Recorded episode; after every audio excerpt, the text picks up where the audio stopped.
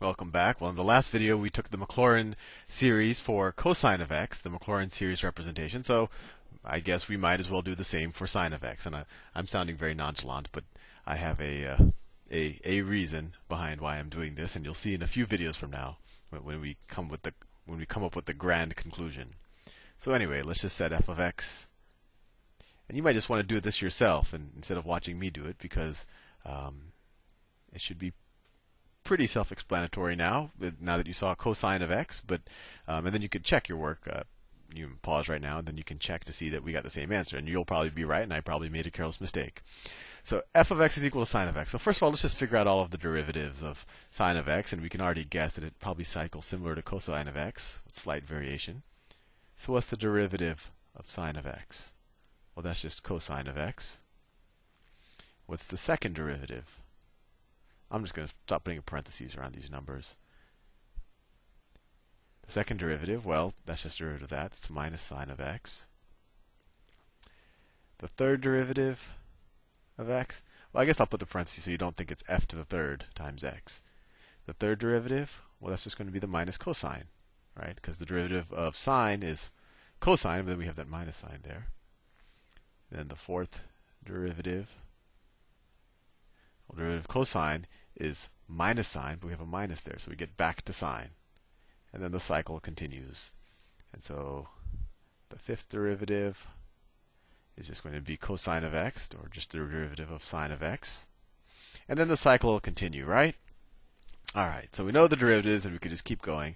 So let's evaluate the derivatives of our function of sine of x at x equals 0. So f of 0, well, that's sine of 0. What's sine of 0? Well, sine of 0 is 0. F prime of 0 is equal to cosine of 0. Well, that's equal to 1.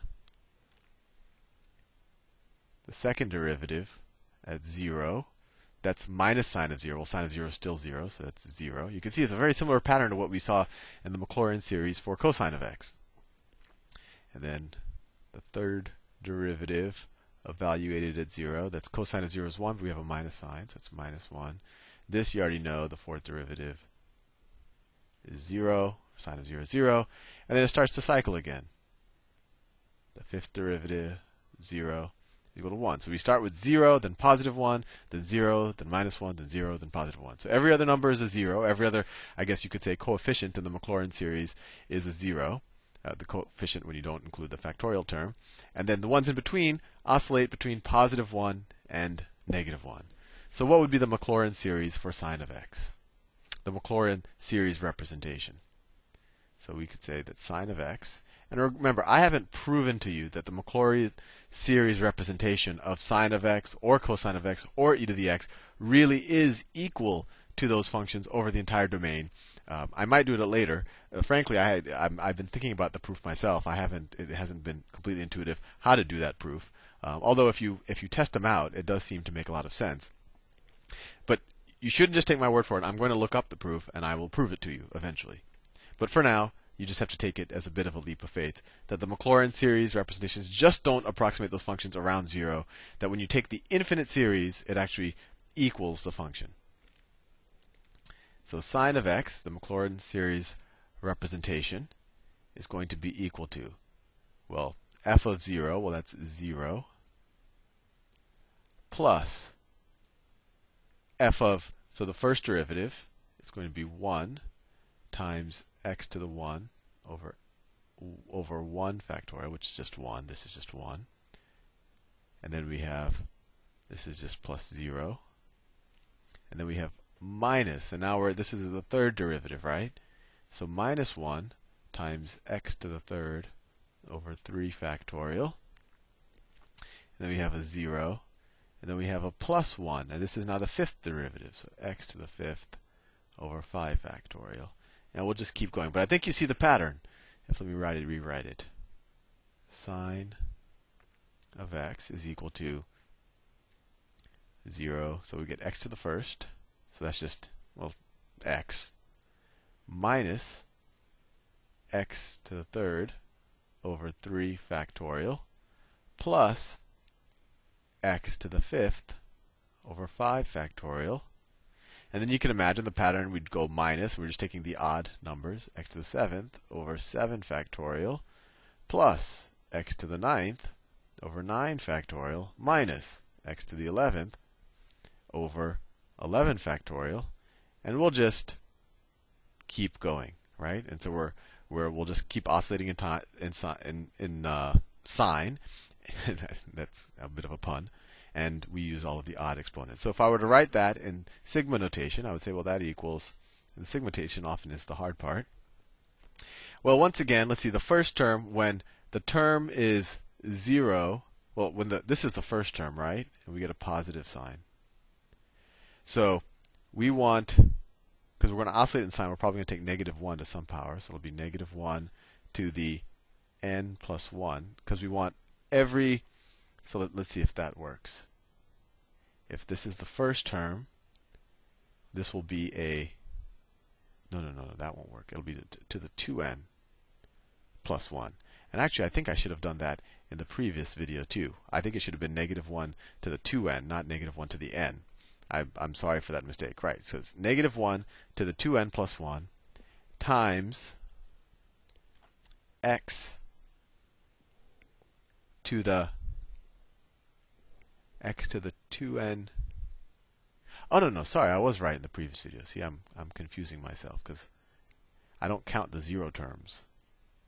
So it'll probably help me to write the sigma down first. So this is equal to, as you can see, I do all of this in real time. Infinity from n is equal to 0. And so the first term is positive, so it'll be negative 1 to the n, right? Because negative 1 to the 0 power is 1. Right? So that's positive. And then the second term is negative, then positive, negative, right? Times. And so what is the 0th term is x. So it has to be x to the, 2n plus 1. Does that work? Right? Because the first term would then be 3, right? X to the 2n plus 1 over 2n plus 1 factorial. It's almost easier when you just write it out like that. Well, that's pretty interesting. But what's even more interesting is if you see the similarity between the Maclaurin series representation for sine of x and then the representation we figured out for cosine of x in the previous video. We figured out that cosine of x is equal to 1 minus x squared over 2 factorial plus x to the 4th over 4 factorial minus x to the 6th over 6 factorial plus x to the 8th over 8 factorial. So they're almost the opposite, right? They almost complement each other. The cosine, these are all of the even exponents, right? And even factorials. And sine is all of the odd exponents. And because this is x to the 0, right? So that's why you get 1 here. And in sine, it's all of the odd exponents and all of the odd factorials in the denominator. So that by itself, I think, is pretty neat. And what is especially neat, just another fodder for thought, is that we know from trigonometry that sine is just a shifted cosine function, or that cosine is just a shifted sine function. But what's neat is by shifting it by pi over 2, which is all they are, right? If you were to graph it, they're just shifted 90 degrees to the left or the right of each other. You can actually represent them differently by essentially picking the odd or even, I guess, terms of kind of this factorial polynomial series, whatever you want to call it. But anyway, it doesn't matter if you didn't understand what I said at the end, as long as you appreciate how cool this is. I will see you in the next video.